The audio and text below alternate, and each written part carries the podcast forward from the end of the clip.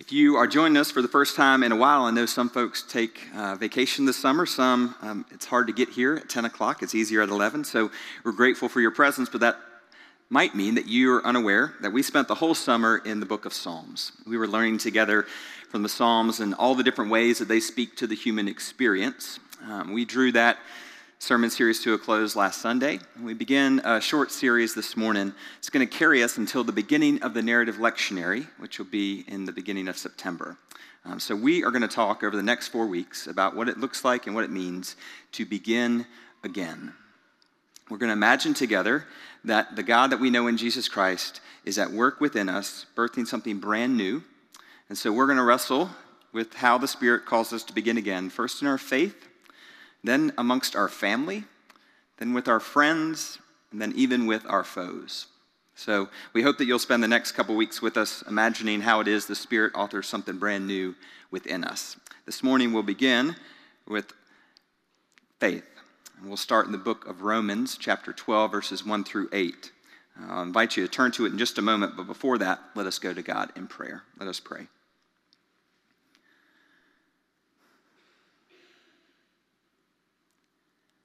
Gracious Spirit, as you moved across the waters of creation, we pray that you might move once again here. Move amongst us and within us. Quiet us, that we might hear your word for us this day, and that in hearing, we might be called to lead lives of response. May the words of my mouth and the meditations of all of our hearts be acceptable to you, God, our rock and our Redeemer. Amen. So maybe you brought your own Bible, or maybe you just want to grab one of the Pew Bibles, turn to Romans chapter 12. We'll begin in the first verse and go through the eighth verse together. I appeal to you, therefore, brothers and sisters, on the basis of God's mercy, to present your bodies as a living sacrifice, holy and acceptable to God, which is your reasonable act of worship. Do not be conformed to this age, but be transformed by the renewing of the mind, so that you may discern what is the will of God, what is good and acceptable and perfect. For by the grace given to me, I say to everyone among you not to think of yourself more highly than you ought to think, but to think with sober judgment, each according to the measure of faith that God has assigned. For as in one body we have many members, and not all the members have the same function, so we, who are many, are one body in Christ. And individually we are members one of another. We have gifts that differ according to the grace given to us prophecy in proportion to faith, ministry in ministering, the teacher in teaching, the encourager in encouragement, the giver in sincerity the leader in diligence, the compassionate in cheerfulness. The grass withers and the flower fades, but the word of our Lord endures forever. Amen. So I hope you got away for at least a little time this summer. Maybe if you did, you got close to home. If home here is not here in Memphis, maybe it's somewhere else. I got to travel back to South Carolina a little bit. I've told you some about those travels. My last trip, though, I I was making the drive from the low country back up to the upstate, which is where my dad still lives. And I passed through this little town named Mauldin. Mauldin's actually where my dad's business is, and so we spent a lot of time in Mauldin, But it just happened to coincide with imagining uh, this particular lesson in this sermon. And, and so I was struck when I crossed over this bridge, and down to the right, I saw this big red brick factory building. And this rush of memories came back to me it's still actually, some 30, 40 years later, um, a, a store. It's a secondhand store. It's like a factory store where you're able to go and exchange clothing items, particularly for children. And so, one of the traditions that my mom and I had was that the week before school started, we would hop in the car and we would make our way down to Mauldin, the uh, wonderful place to go visit, and we would stop at this factory store and she would let me go in and pick out anything I wanted. And so it was Bugle Boy pants and Chaps by Polo uh, shirts, and I was looking as stylish as possible. Um, she would also pick out a few outfits for me. Particularly, she'd pick out the outfit that I was going to wear for class pictures. And I remember one of those outfits happened to be this green turtleneck that was like almost choking me, right? And then this purple, imagine like Mr. Rogers sweater vest. Was just the sort of thing a third grader wants, right? to have that outfit memorialized for all history. I still have that picture, but it, it reminded me, though, about um, that trip and how there was a lot that went into that trip. Uh, there was a lot of expectation. It really, for me, encapsulated okay, the year is about to begin again. Something brand new is about to happen. I might be starting a new grade, might have new teachers, might be going to a brand new school. I'd pick out all those clothes, and I'd also get to pick out a backpack and that signified, that was a, a ritual of sorts, that we were beginning something brand new. And so while it was really just a shopping trip, it was a lot more than that because there was something happening within my spirit at that time, and I think probably within my mom's too. If you're sending your kids off to school in a couple days, um, then you might be feeling some feelings this morning, even as we do backpack tags.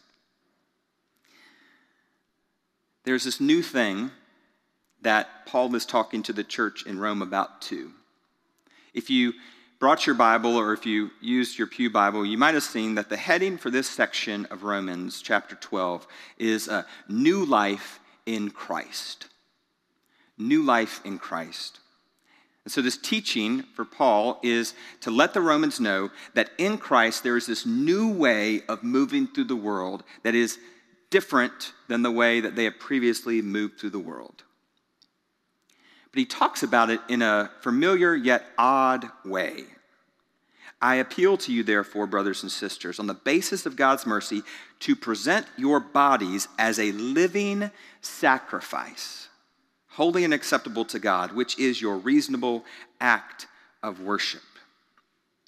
Now, the people who would have been hearing this, they would have understood the idea of sacrifice. They may have even read some of the texts that we call holy that speak of sacrifice. They would have understood the way, the transactional nature of God and the way in which we bring something before God and sacrifice it, and it either brings God joy or it, it somehow takes God's anger away. They would have known what sacrifice looked like and what it meant. It meant something can, uh, really significant in the Roman Empire as well. They would have understood that, but not in the way that Paul described described it. Paul didn't say, go to the market get some animals that are suitable to be sacrificed and take them to the altar of God and then sacrifice them there. Paul said, present your bodies as a living sacrifice holy and acceptable to God, which is your reasonable act of worship. That's where you get this first hint that Paul was a Presbyterian, because worship has to be reasonable. Okay?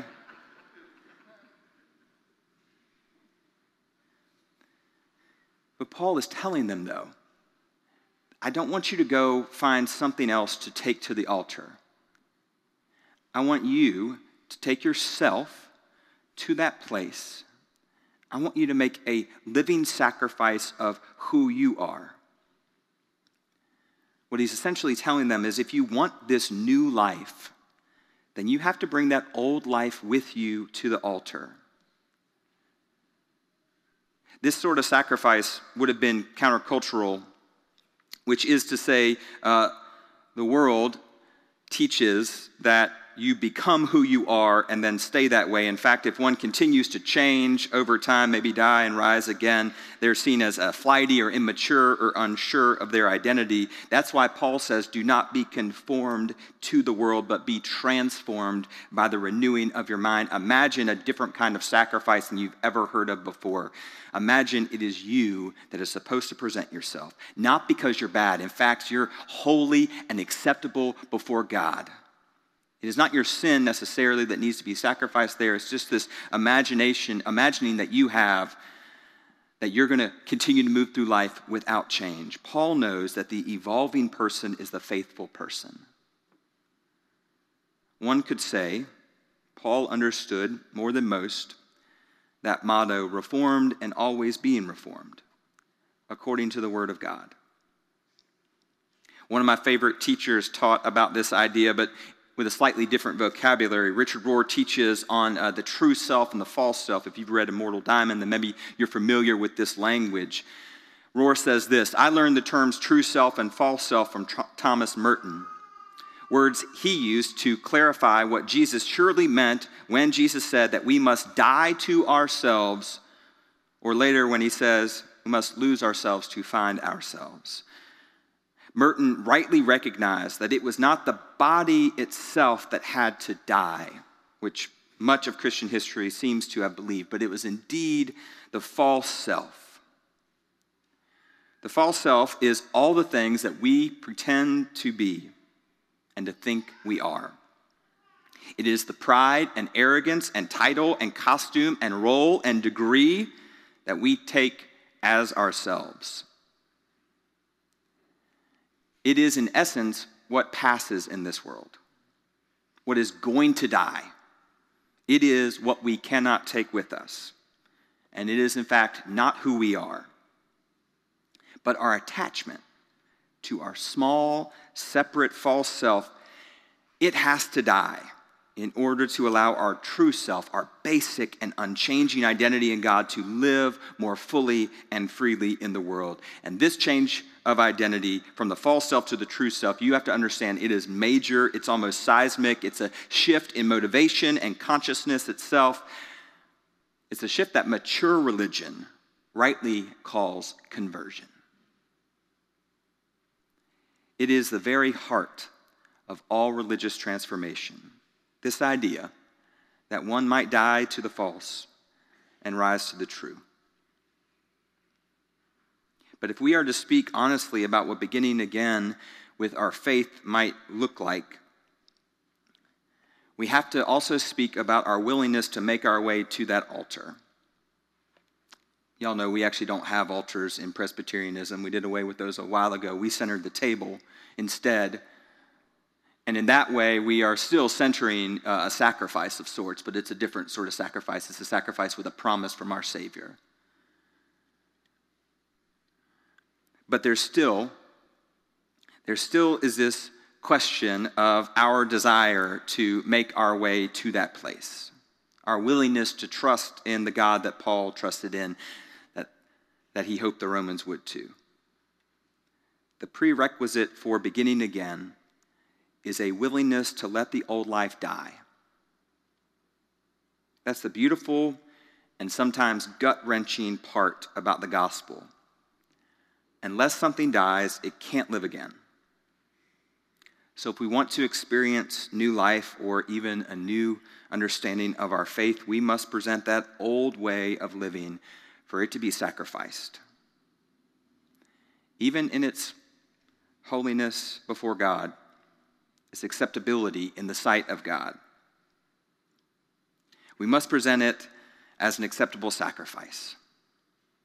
So, when we talk about beginning again with our faith, we must be willing to offer our old systems of belief, our old faith traditions before the God of all creation. I know that in our midst we have a lot of recovering Baptists and a lot of recovering Catholics and a lot of recovering even Presbyterians. In some way, Perhaps your presence here is a marker of your willingness to bring the old way before God and allow God to make something brand new. For, for Paul, this sacrifice was critical if one was going to actually understand and experience new life in Christ. The old life had to go away so a new life could begin. Because Paul knew that God was authoring something brand new, something more vibrant and vital, more authentic, more transformational for not just the individual, but for the community. And I would posit to say that Paul knows the same about you and your life as well. Paul knew writing a long time ago that you would come to this place in the midst of a brand new season. For us, it happens to be the school year. We kick off a brand new formation year. We do so in, as we coincide with the school year. And it be, gives us this opportunity to take inventory. And it was put on my heart this week uh, to share that, beloved, If you want to hear the good news of the gospel, you need to know this that God didn't make the new season for the old you. God did not make this new season you're walking into for the old you. God is doing something brand new in your life, and it's for the one that you are becoming. And you might say, That's nice, preacher, but how do I start? A couple years ago, I started following this guy named Charlie Mackesy on Instagram. He had these beautiful uh, drawings, and he kind of gained notoriety in London because he started going into subways and, and drawing these beautiful pictures of what looked like a small boy and a horse, but they were kind of abstract in nature. And there would always be these just one liners that would, that would warm your heart, really, maybe encourage you for a day. A couple years later, he came out with a, a book it's called The Boy, the Mole, the Fox, and the Horse. Um, if you're a parent of a young person, um, you might know it. Maybe you've given it as a Christmas gift. I used to give it to some friends when their kids were starting school. There's a lot of worthwhile things to pay attention to in that book, but it's actually the, the image on the inside of the back cover that struck me this week when I was looking back at it. The boy is looking up at the horse, the horse down at the boy. They've been on a long journey together. And you could imagine uh, that the journey is drawing to an end, but that's not the case. Something brand new is being born. They're about to have to go on a whole new journey together. And you can tell that the boy is nervous. He's tepid when it comes to imagining this new thing that's about to happen. And so the horse looks down and says reassuringly, Just take this step. The horizon will look after itself. I thought, what a beautiful lesson for us. If we are to begin again with our faith, if we focus on the horizon and where we're going to be uh, weeks, days, weeks, months from now, then we're going to get distracted. But if we, if we focus instead on the next step, just this one, then maybe we might be willing to bring that thing before God, let the old die so the new might live, maybe even we might walk out of this door, these doors this afternoon. We might go into TK Young, and the Spirit of God just might speak to us and tell us that there is something brand new we're supposed to be doing. Spirit might say, There's actually some more room up here in the choir. yeah, come on. Spirit might be saying, you know what? I've gifted you with the ability to teach, and why aren't you doing it? The Spirit might say, you've got more time on your hands than a lot of people do. You should be giving your time. Here are all the ways. Here's the beautiful thing about our faith tradition we don't just celebrate Easter once a year. We believe that Easter is every single Sunday, every time we gather, is Easter Sunday. But we, as God's people, we get to decide if we're going to run away from the transformation or if we're going to live into it. Beginning again, in fact, beloved, is an, in itself an act of faith. I want to return to that secondhand store in Mauldin, South Carolina. One of the really beautiful things about that store, looking back on it now, is that there was nothing new there not in the chronological sense. Everything had been used, maybe even a couple times. But as I made my way up and down the aisles, everything was new to me. The God that you meet as you move into your future is timeless and unchanging. Nothing new under the sun except for the way that you can experience that God in and through the faith that you pursue.